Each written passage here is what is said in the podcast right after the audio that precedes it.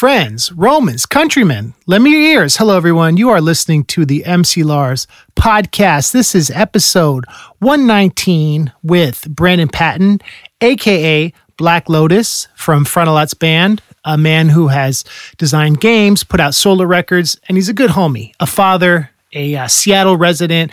This episode is brought to you by the Patreon Larsens. As always, shout out to everyone who supported me on Patreon since the beginning. And shout out to the new ones who just signed up Trish, Michael, Ty, Ben, and Carlos. And shout out to some of the old ones Chewy, Alex, Stanley, and Jason.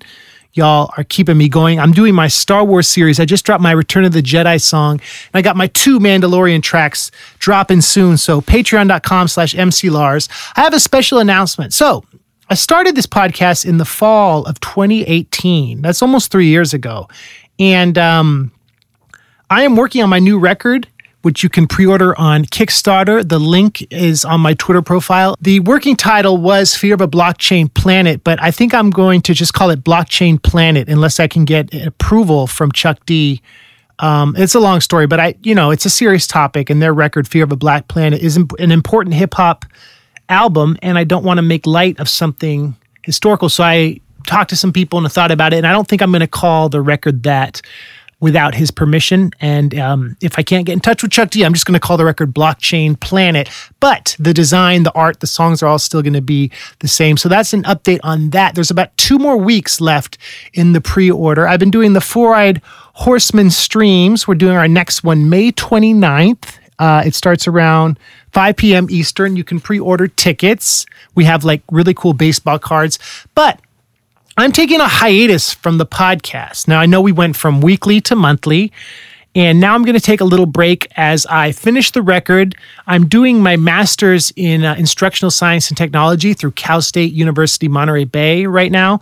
And that's taken a lot of time. I'm going to be on the road this fall, but this podcast will resume. And I especially love when I can sit down with people like face to face. COVID has made it really hard because we're Zooming all day, and all my interviews this past year have been through Zoom. And um, I still love doing the podcast, but this is just a sh- heads up that we are going to take a break for a little bit after this episode. We have a new Hatchet Chat dropping next week about the Wraith. And then in about a month, we're doing Hell's Pit. And then Hatchet Chat is going to go on to hiatus as well until ICP drops the next Joker's card in the second deck. So that's a heads up. I'm still doing the Patreon stuff and I'll be dropping the singles, you know, in the future, more stuff on Spotify, more content and we'll keep it going. But this is a heads up. You won't see any new episodes for a little bit. But hit me up, Lars at mclars.com, if you have recommendations on who I should have on in future episodes. Because I love this. I love doing this podcast. I'm just trying to make sure I can keep it fresh and dope. And the way I do that is by sitting down face to face with people because that makes the best chemistry, the best interaction. You feel me?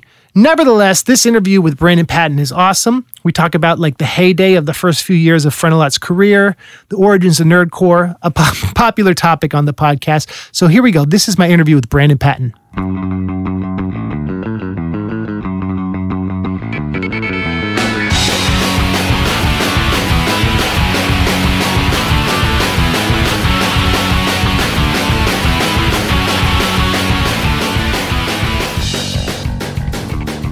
I'm here with Black Lotus, aka Brandon Patton.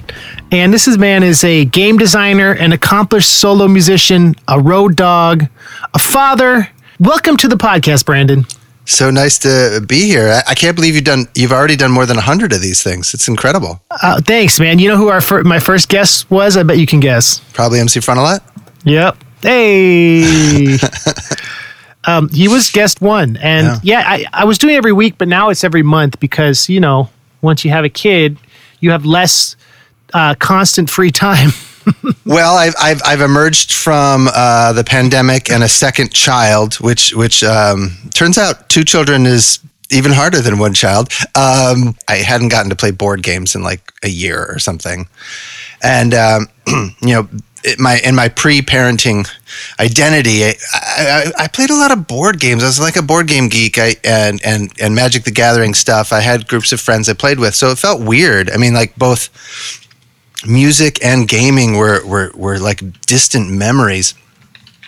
So anyway, we, we we finally figured out a way to get like a quick two hours um, and and and played a, a, board game that was popular a few years ago called Wingspan, and um, and then just that one gaming session, then I then I was like, oh yeah, I have all these ideas, and it like it just rekindled my little game design thing. So right now I'm working on um, a card game again. Um, and and I really should be working on it less because I have a lot of other responsibilities. I should be um, ranking higher, but I, I just can't. I get so obsessive, and I just I'm just like twiddling away on my little spreadsheets and trying to decide which mushrooms to include and stuff. It's a game about mushrooms. The the cool thing I got to do first was there. I teamed up with a doctor who was making a game about um, infectious bacteria. Mm which is funny because it was almost viruses. So we almost w- would have been like, hey, we, we're the people who had the card game about viruses world who's uh, learning about viruses. But uh, so it was about infectious bacteria, and it was this um, super challenging assignment to make a game.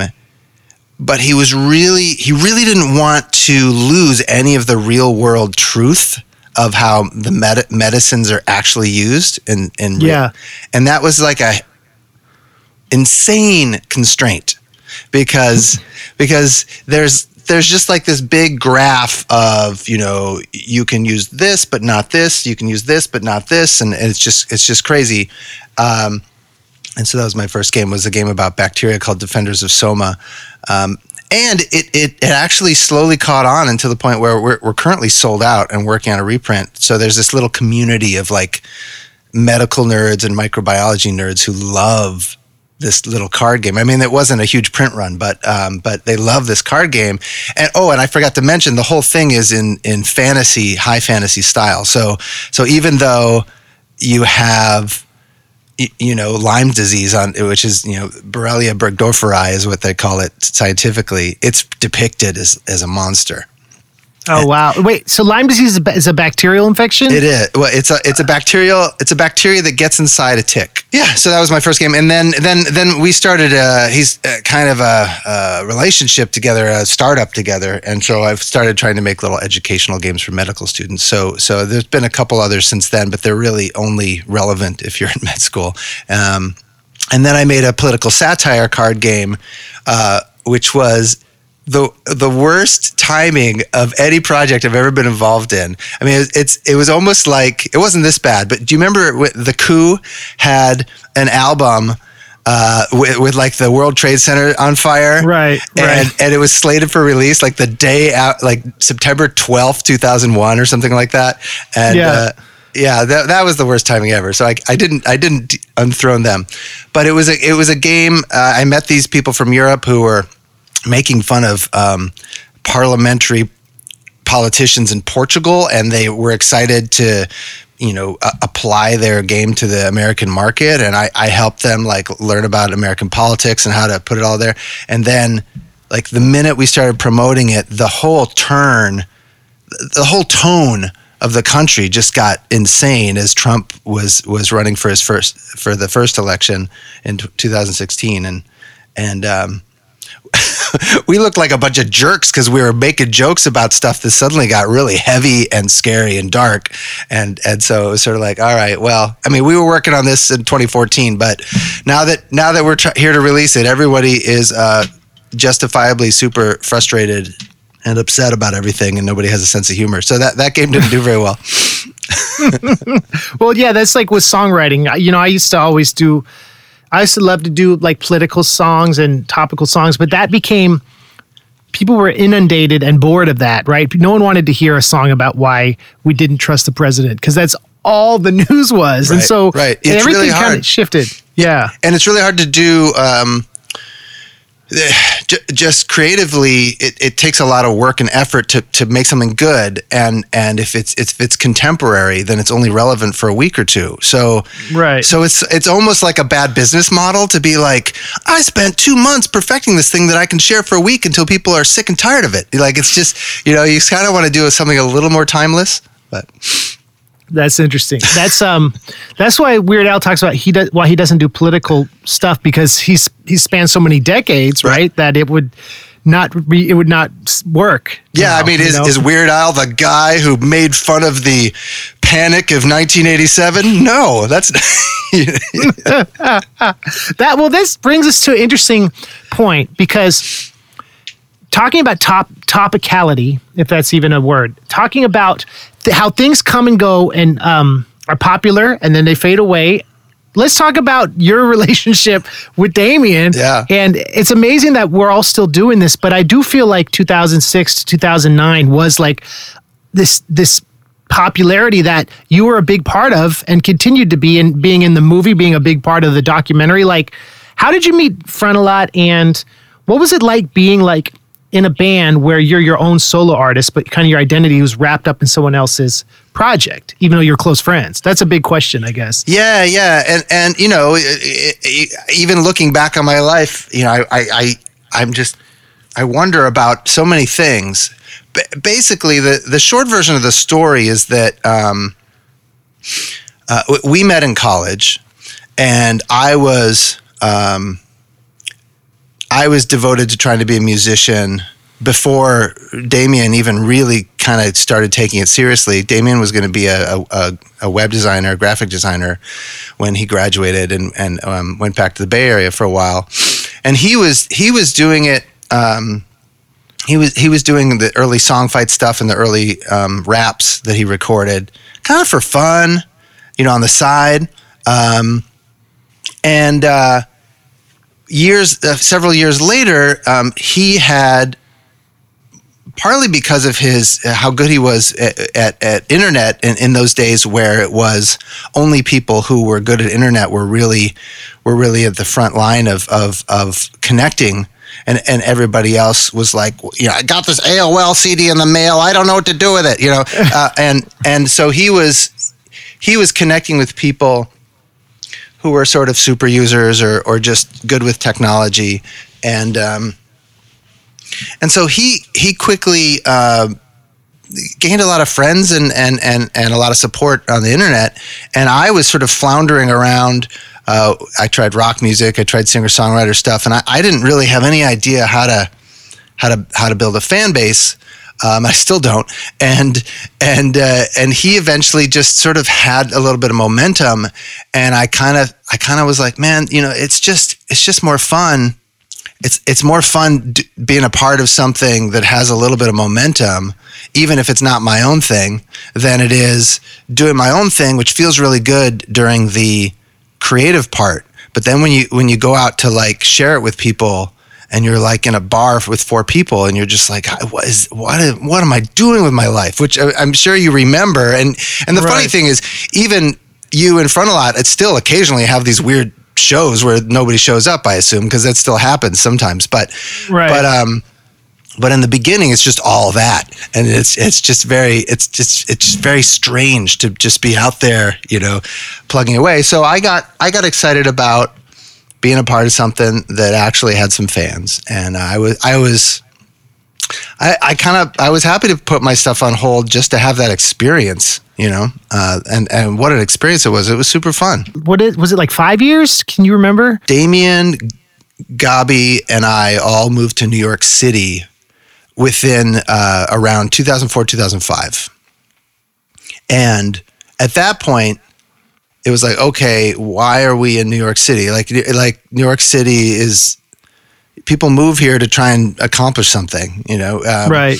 Uh, so let's let's let's do our best. I remember that the early shows is was when when when Damien started trying to do little live shows like these dinky little shows that we would we would do, um, and maybe it helped that you know the New York City population is so big, and and you know if you if you live in the Bronx or Staten Island or you know end of Long Island, you can still jump on a train to come to this weird MC Frontalot show. So we were able to get twenty or thirty people at some of our earliest shows.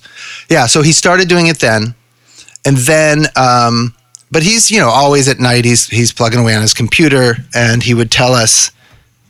He would tell us he had some sort of metric for determining. He's like sometimes he would say, you know, I think I have about this many fans. I can't remember what he would say, but I think at one point he said something like, you know, I think I have like 10,000 fans, or, you know, and I was just like, shut up. You know, I, I, didn't, I didn't believe him at all. And then eventually he's like, well, maybe I could, you know, do some kind of tour. And he, he, he really didn't really know. And I mean, it's the classic DIY dream where he's, he didn't really know what he was doing. He didn't know how to perform. You know, that's a whole different skill set, as you know, um, than writing. And we booked that first tour. And then, random chance of luck that um, uh, Gabi had been dating um, Negin, and uh, she was getting into documentary movies, and she just got really fascinated with this whole. Um, I think she was interested in the in the community side of it, but like this this thing, it felt a little new, it felt a little different, it felt like a worthwhile topic for documentary and Gabi almost messed it up for us because they actually broke up uh, slightly before our tour. Whoops! And I didn't uh, know that. You know, I, I, I, felt like internally I was like, "Don't mess this up for us, man." But um, but uh, yeah, they they uh, they they jumped in the van with us anyway and, and made a, a, a video. And the fact that that was our very first tour, uh, also I think made it kind of charming because um, you know, Sturgis had some experience, and I had done a few tours. Like I, I, I had toured with his punk band for, uh, they weren't really punk, but I, I toured with his rock band, and I toured with my own rock band, and I had done some stuff, but you know, it, it, nobody ever had a booking agent or anything, so it was all a little here, a little there, like a you know, a few times a season. It wasn't heavy touring or anything, so we were all really green. Yeah, and um, and then the you know the fact that there was this little documentarian and that and that nobody knew if she was going to be you know just somebody's ex-girlfriend with a you know with an iphone or what what was going to happen. But she did a good job with it. And she she also um man to her credit not only did she she have good instincts but she also reached out to people um, which is what you should do especially if you're making a movie for the first time to get feedback and and, mm. and improve it.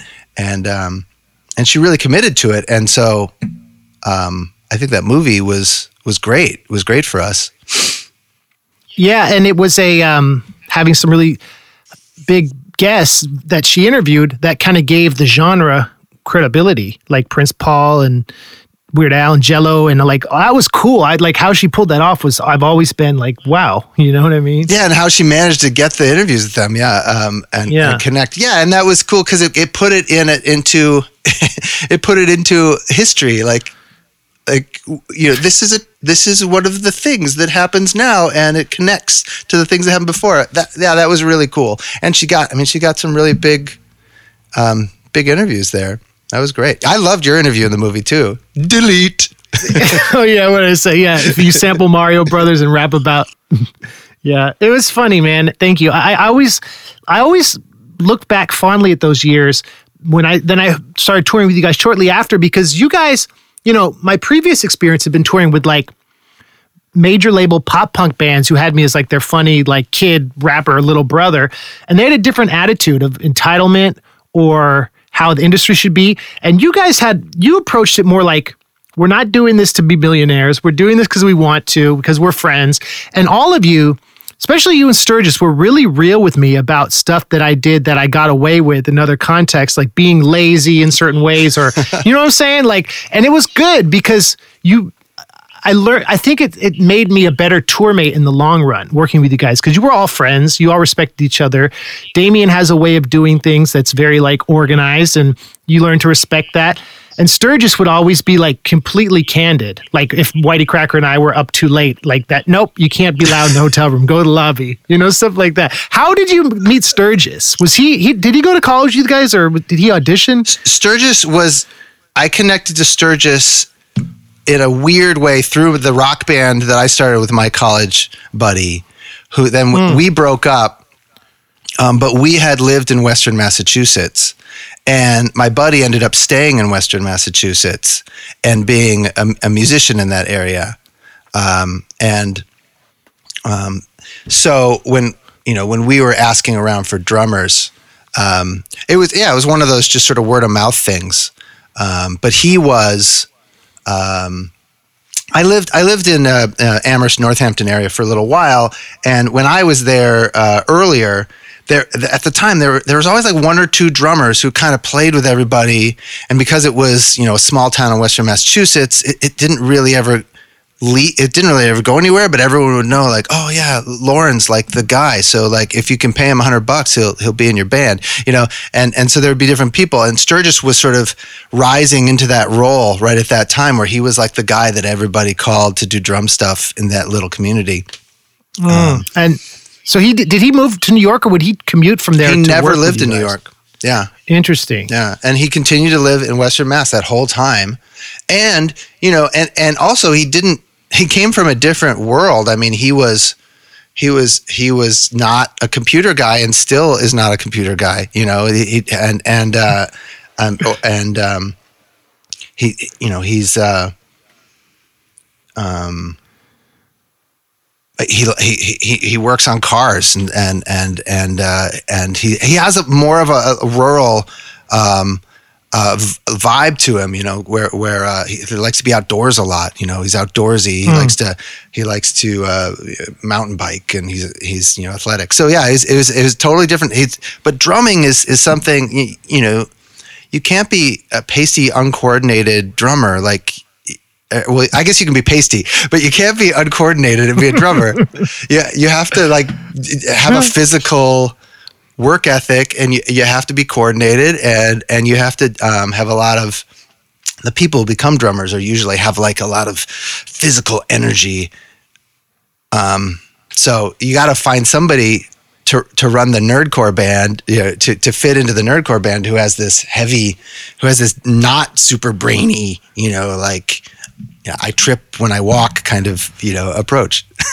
right. That's funny. That's so he was kind of the outsider in a way, or he was the uh, the person you had met. You had all met the the last, the latest. You all knew each other from college. Yeah, I mean, he was he was essentially a hired gun. Um, Yeah. we spent so many years with him that he he became part of it. But you know, he he also.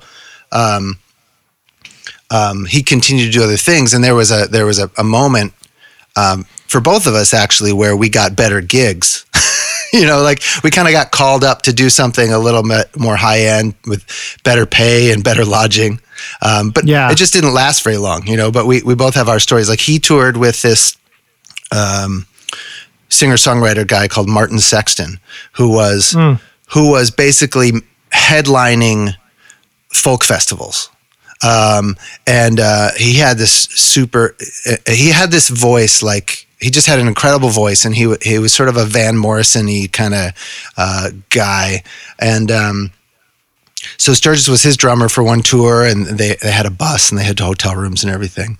Um, and uh, you know, I connected with James Bourne for a tour in in uh, the UK. That was fun because he had he had a, a fan base that was a little different than the kind that Frontalot had. I mean, he was a actual uh, had been a teen idol for a little while, and uh, Yeah. in the UK, nobody really knows him in the US as far as I can tell. But um, in the UK, he's quite famous, and. Um, and I also got to sub for uh, Jonathan Coulton when he was opening for They Might Be Giants, which which was just a, a short term thing because um, his bass players couldn't do that particular run. But it was super fun for me because They Might Be Giants and and a real tour bus. And actually, we didn't have a real tour bus on that, but we did get ho- our own hotel rooms, which was really uh, really nice.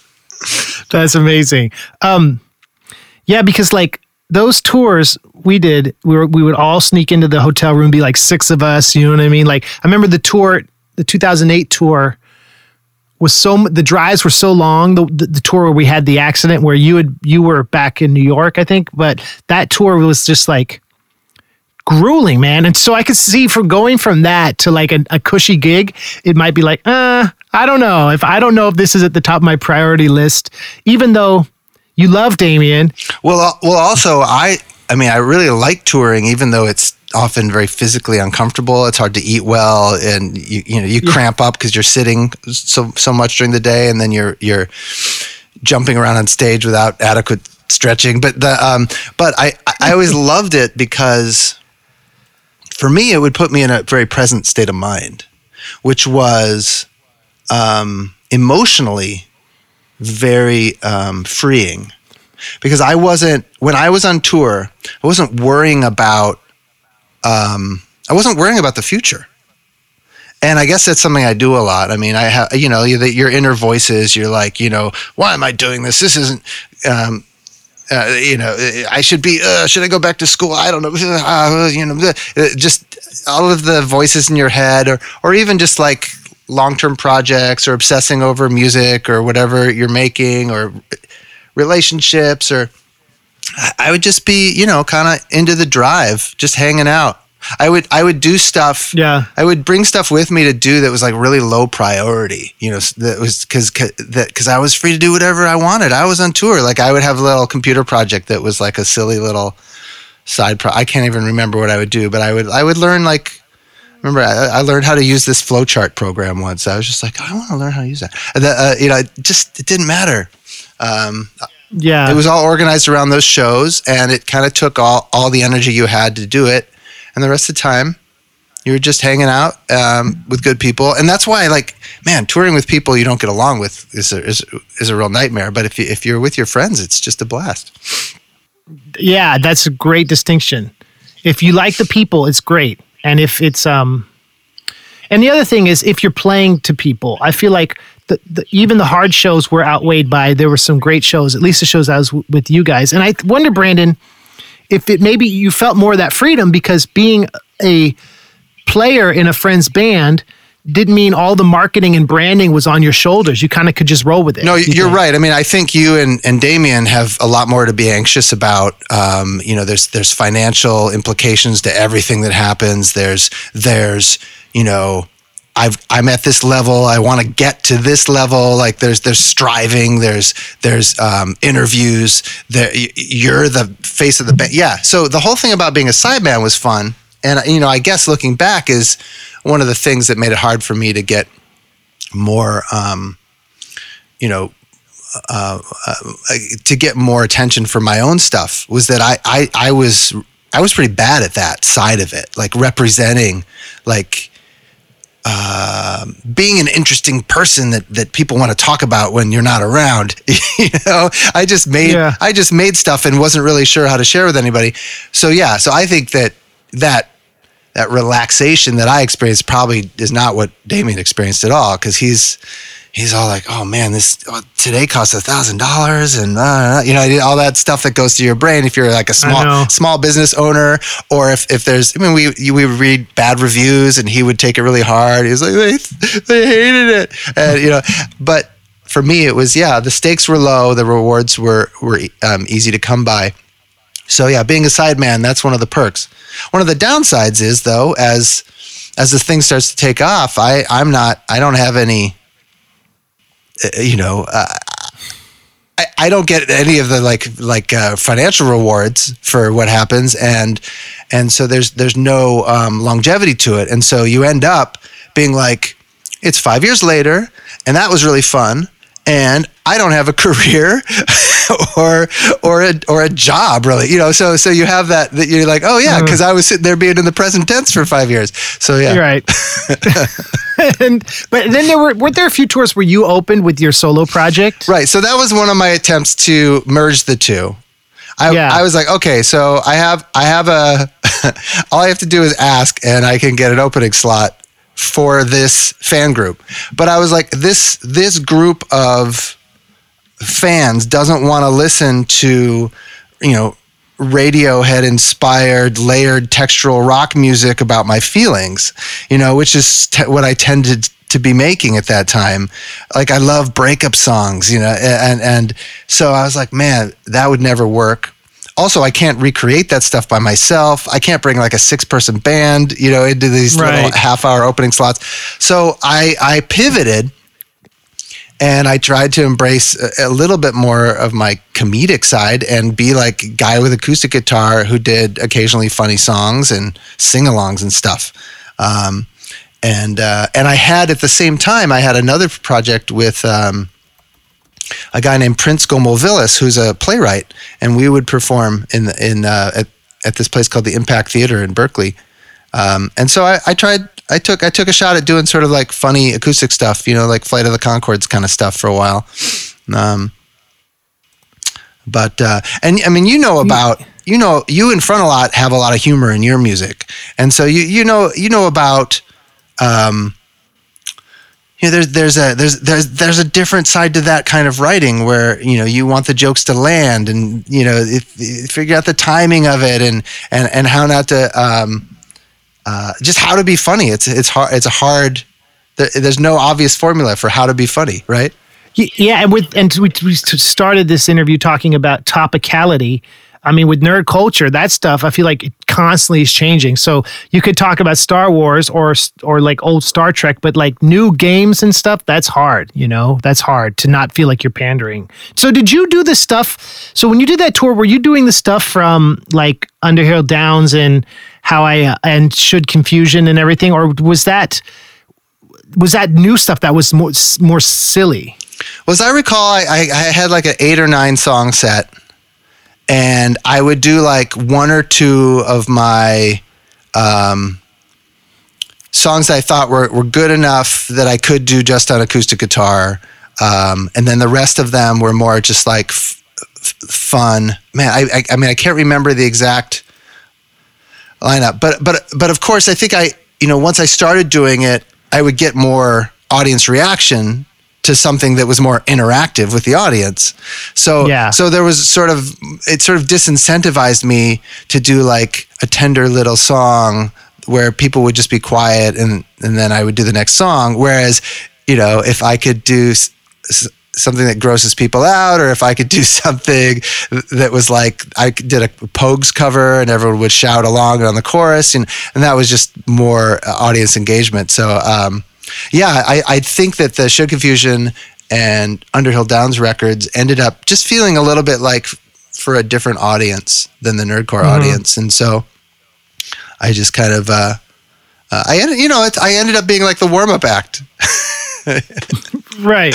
It it worked in part because people knew that you play you played on those songs and that you were friends with Damien, so they're like, oh, this is tangential to something I like. Like as a if you if he had nothing to do with with the headliner, it maybe would have been even harder sell. Do you think? Sure, sure, presumably. And I I had my tie on, you know, when when I would perform. Um, you know, I, I never know. I guess I never know in the in a Frontalot audience how many people there are aware of the band or even pay attention to the band. Um, but uh, presumably that gave me at least the um, a little bit of legitimacy to be there, as opposed to like you're saying when you did those rock those punk rock shows. I mean, certain number of the audience must have been like, "Who's this guy? Why yeah. why is he here?" right? Yeah, especially then, like 2005, 2004, where it was not common for hip hop and other genres to kind of cross pollinate like that, right? So it was interesting time, man. Um, do you okay? So you, what was the last tour you did with them? And and Gabi stopped touring before you did, right? He he stopped. Yeah, I, yeah. if I recall correctly, Gabi just did a few tours with us, and so everyone's having a different internal experience. Like I'm blissed out on this like present tense, low anxiety, you know, tour experience. Um, yeah. And Gabi is not enjoying it at all. Like Gabi, Gabi is a really light sleeper, so he's probably sleep deprived the whole time. He doesn't party, so like he, he he's just like waiting to get back to the hotel room to unsuccessfully go back to sleep every night. um, you know, and yeah, it's hard. And then at some point he realized, wait a minute, my my dream, my journey is being interrupted by the MC Frontalot experience, and he reclaimed his own path. Um, and I kind of hung on a little longer because it was fun. I was having a good time. The, the thing that changed was I moved out of New York in mm-hmm. 2009. So wh- when I left New York, um, then it was it was. I mean, I was only two hours away. I moved to New Haven, but the uh, that was the beginning of a little more distance from from the project. It was a little more effort to come in and rehearse for something. I think I spent another three or four years mostly doing um, the lucrative like one-off things where you go to like PAX or or uh, a convention, like playing in DEF CON at, in Las Vegas every year. I did that for many years. That was really fun. I think that's when Weezer's bass player started getting more involved in, in playing the bass parts for more steady gigs or more local gigs. How did you how did you and your wife meet? And if there's anything you don't want to talk about, we don't have to. No, this is a great story. I, I assume I've told you this story before, but you may have forgotten. Uh, we met on an airplane, and I was um, flying out to Minnesota, where I grew up, to go to the wedding of uh, an old um, family friend. And I was wearing my tux because I didn't have a garment bag, so I was just like, oh, I'll just wear this on the airplane. Yeah. So I was just a guy in a tux, um, and I was watching a. Um, I was watching a, a, movie about Kurt Cobain or something like that. So I was a guy in a tux watching a movie about Kurt Cobain on an airplane to Minnesota, and she was next to me, reading some New Yorker article about hangovers. And she was flying to Montana to meet with her dad for some kind of vacation thing. And um, the last hour of the flight, we struck up a conversation because I was like peeking at her. I was like, "Oh, I read that New Yorker article. It's really interesting." And we we just started chatting, and um, and you know the usual small talk sort of turned into you know what do you what do you do? And sh- she told me that she was uh, a scientist, and I started asking her um, about her field, and I realized I knew nothing. Like I knew almost nothing about what she what she knew about, which sometimes is kind of scary because you feel like you're you kind of want to oh yeah like this or like i read this but it's just like right. What is a protein? You know like i i, I just had no idea. But she um, it turns out that she was kind of frustrated because she had a lot of friends and especially family who were a little intimidated and never asked her questions about her work because they didn't like feeling dumb. And I was, I just, I just launched right in there. I was like, all right, this might be a dumb question, but blah, blah. And, and, and so we had this really great conversation and she was kind of like she pulled out napkins and she was like drawing on napkins and everything and then all of a sudden yeah. all of a sudden the plane was empty and everyone else had gotten off and we are like oh oh wow oh we're here so okay bye and then we and then then, then that was it it was over and so then I went to this wedding and I was with my mom at the wedding she was my date and uh, and it's it's weird to go to a wedding like this love and love and lovey love love but but I'm just sitting there you know with my mom drinking wine. And I just was like, oh, that girl on the airplane, she was so cool. Yeah. I don't even know. I mean, I remember her name. I know, I know where she's a grad student, but I, that would be stalkery, right? To like hunt her down. Like, what, what would I do? Like, try to find her mail, her departmental mailbox? Like, I don't even know how to find her again. So I just figured it was a, it was a single serving encounter. And then on the way home, we were on the exact same flight and we met waiting for the airplane on the way back home. Oh my gosh.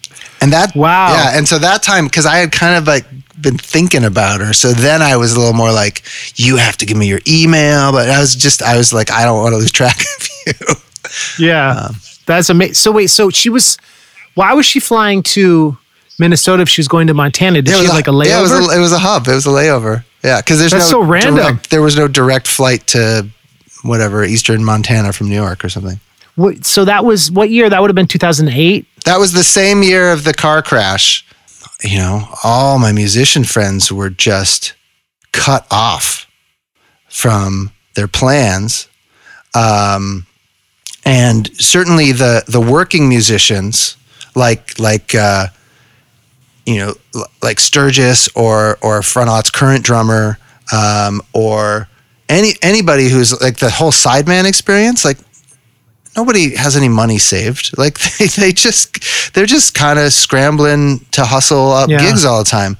Um, and then when you don't have gigs, you usually do some sort of low wage job, like work in a restaurant. So you're like, oh, I can't tour. I better. Oh, I can't work in a restaurant. Like it's just like, so yeah. Um, um, a lot of people uh, just were really financially um, crushed by by um, not having that. Um, I was already had already turned into sort of a homemaker. Like like the beginning of the pandemic, we had a baby that I was taking care of while my wife was working, and I was the I was the stay at home dad for several months. Mm. So you know that that didn't change our it did not change our trajectory at all. Actually, on that on that regard, I was going to stay home and take care of the kid until I could go to until she could go to school. But yeah. So you so that's interesting. Um, So I asked you like a year ago or something. I was listening to your music. I was like, Brandon, do you think you'll make another record? And you said something interesting. You said you didn't know if you would, you might not. Has that changed during this time? Do you feel like you want to make music again or? I have not. I have not felt like I want to make music again. Um, and honestly, um, I mean, I think I'll write. I'll write some little songs, you know, on, on acoustic guitar. Sure, no problem. Um, and I also, well, I will. I will be. I, have connected with a, an old, um, an old friend, a very old friend here, um, and so we're gonna start playing music together.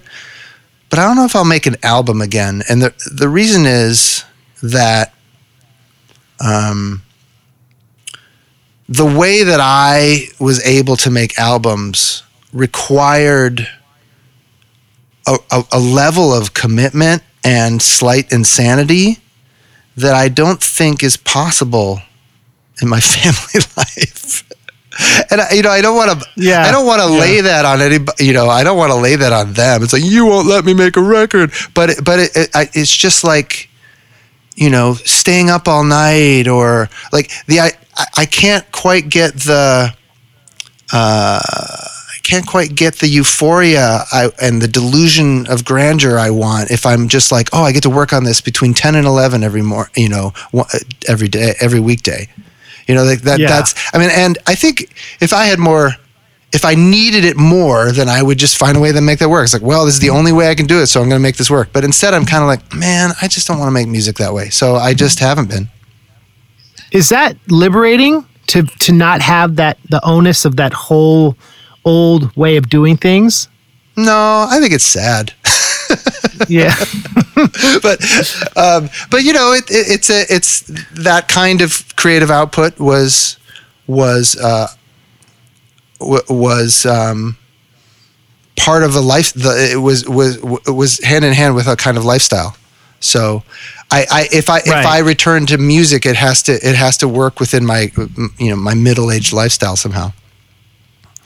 Yeah, and it has to feel new in a way, right? I like feel like it's interesting and and when you I've noticed that too, Brandon. Like, but pre family music was definitely the center of my life, right? Everything I did was what how can this be a song? How can I promote it? Now it's like something I do for escape and fun. And it's going to be interesting when we're planning the tour this fall how that feels being away from everyone and um you know like whether that will feel like an escape or like being in an old pattern or if that will feel like a distraction like we talked about from being with my family which is like now the center of my world and so i feel that shift too and i don't feel the same drive to make a record, spend a year making a record. But if it's fun, I'll do it. So it's I feel liberated realizing that, which is why I wanted to bring that up. Yeah, you know? it's gonna it's gonna have layers to it. I mean, there's definitely the escapism is still there. Like, you know, I, I am so excited to see what people have done during the pandemic because because there's a lot of people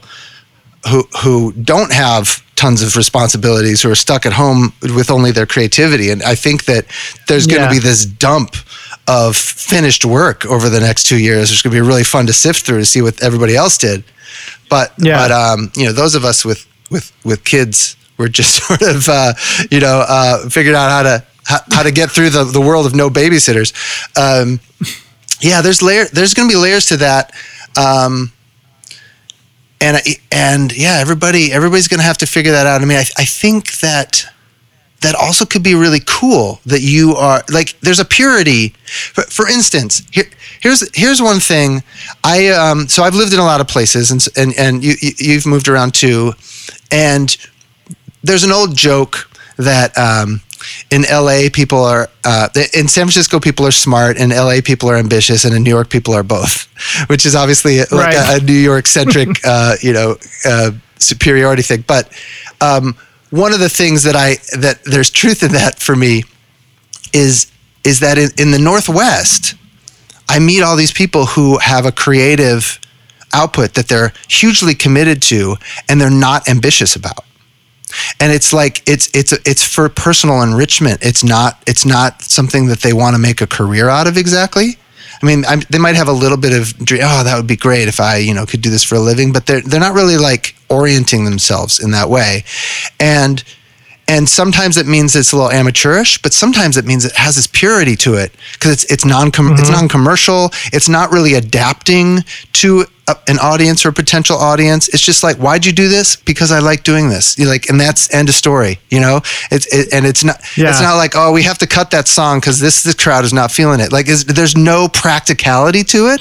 It's it it's yeah. just people expressing themselves. And then in, in, in New York or LA, sometimes you can be like, um, people might look at you fun you like you did this without any kind of ambition? Like what is wrong with you? Like they, they're like why are you here? Like aren't you trying to yeah. make it or something? So like so yeah. so there's there's there's nice levels to that. So i think maybe later in life those of us who got maybe went a little bit too deep down the rabbit hole with this like you know i want to be like I don't know how you feel. This is a good question for you. I don't know how you feel about this, but we used to talk on tour and you wanted Nerdcore to be like huge and you wanted your creativity to reach so many people. You were so ambitious. You're like, I just, you know, I just love this music so much and I, I want it to take, I want it to be like the dominant force in the universe, you know? And, and I would kind of laugh. I'd be like, I don't, I don't know that this music is compatible with true mainstream global, uh, you know, uh, needs for entertainment. But yeah, you know,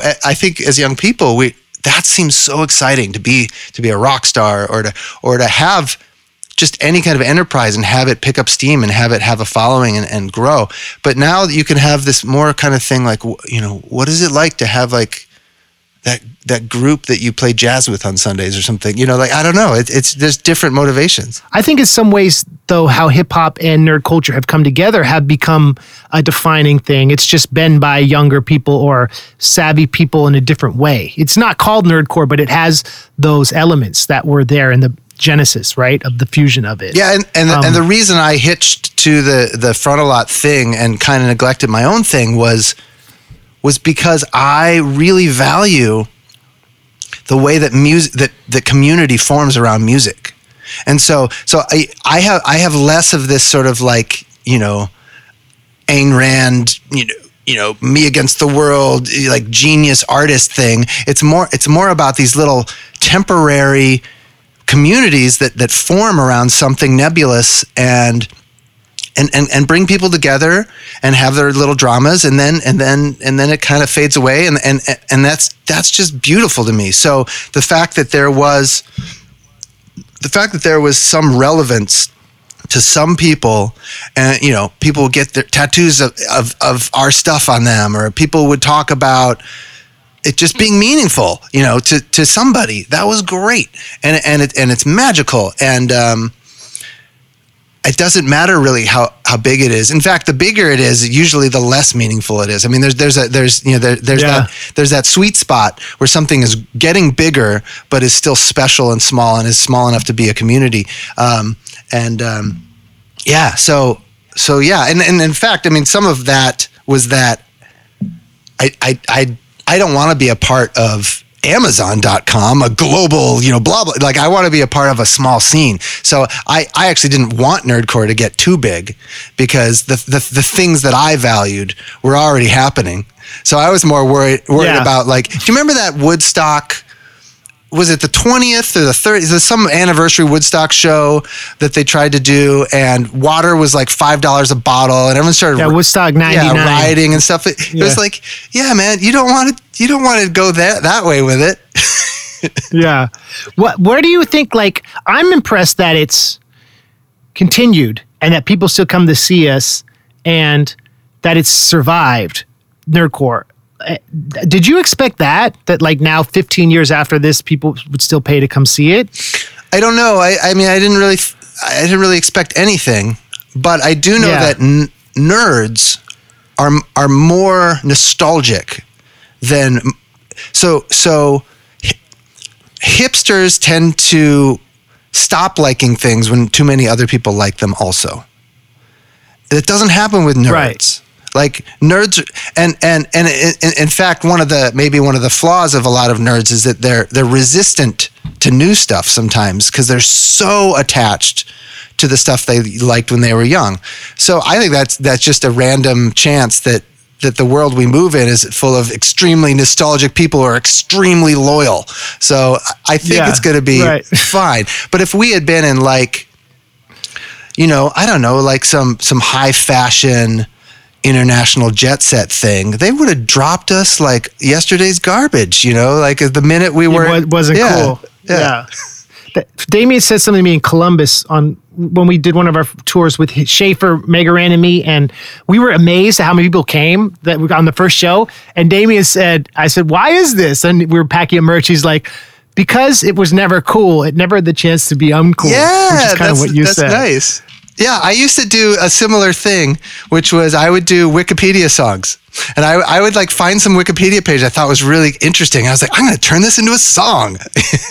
um, so yeah, I, I, I never told you this, but I tried to, That's tight. I tried to create an event at Joe's Pub. I didn't get very far because I didn't, I did, I couldn't reach the the main people who had the power to make something happen. But I pitched an event that was all about songs about literature.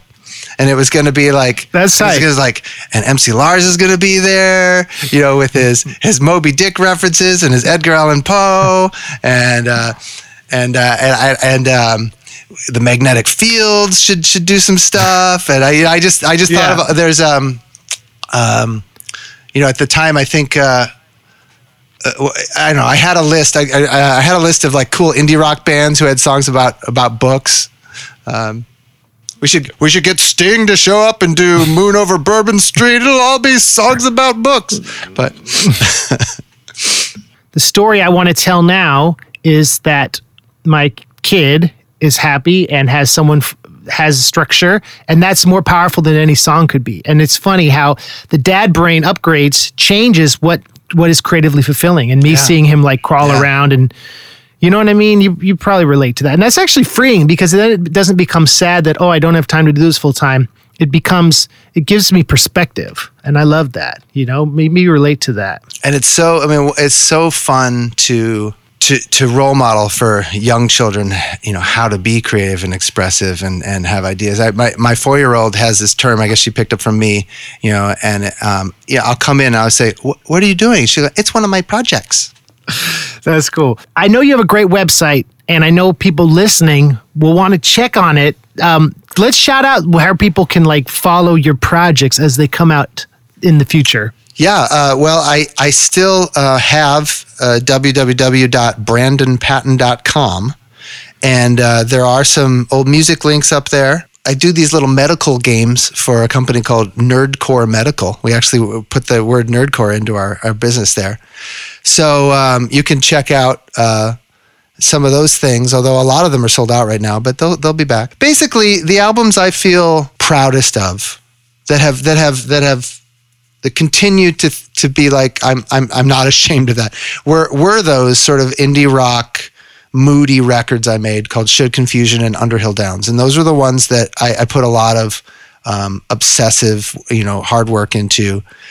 And those are the those are those are the two records I still feel really good about from an artistic point of view. And then if if you're interested in any of the sort of funnier, silly stuff, there's uh, a, an album called How I Allegedly Bit a Man in Gloucestershire, which is based on a, a true story of when I was drunk at a rock concert. And whenever we're in the same location, like if you tour through Seattle, uh, well, actually, I'm thinking if you tour to Seattle, you probably won't have your family with you. But at some point, your kid and my youngest will be very close in age, so they they can hang out together.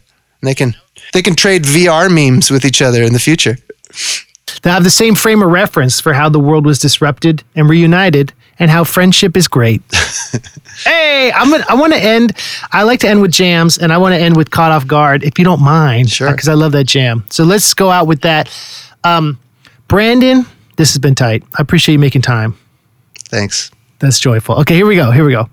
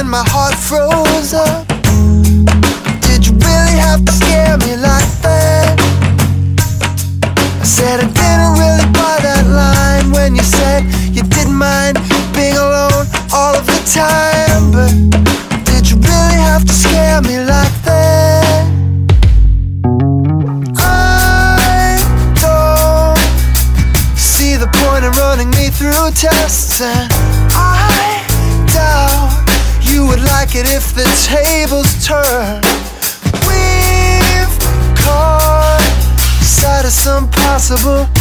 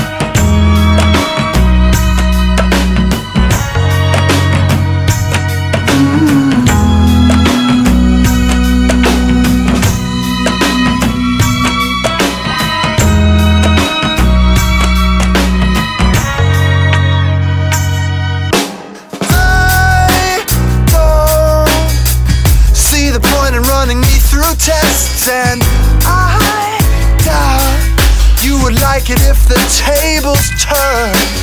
We've caught sight of some possible happiness. You're not the only one who could get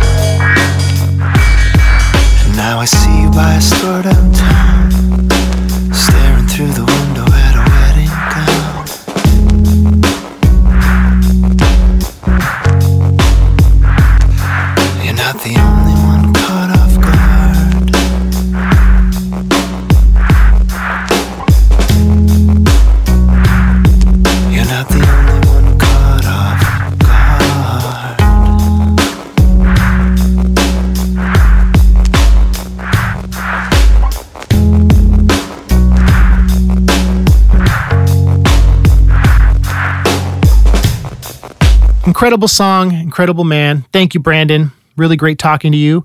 And uh, keep in touch at MC Lars on Twitter, at MC underscore Lars on Instagram. If you haven't heard the 100 plus old episodes, they're on SoundCloud, they're on Stitcher, they're on Apple Podcasts, they're on Spotify. So go back and listen if you miss me. And uh, I'll be back. So keep subscribed to this RSS feed, and uh, we got more flavor coming soon. I love y'all. Thank you so much. Peace.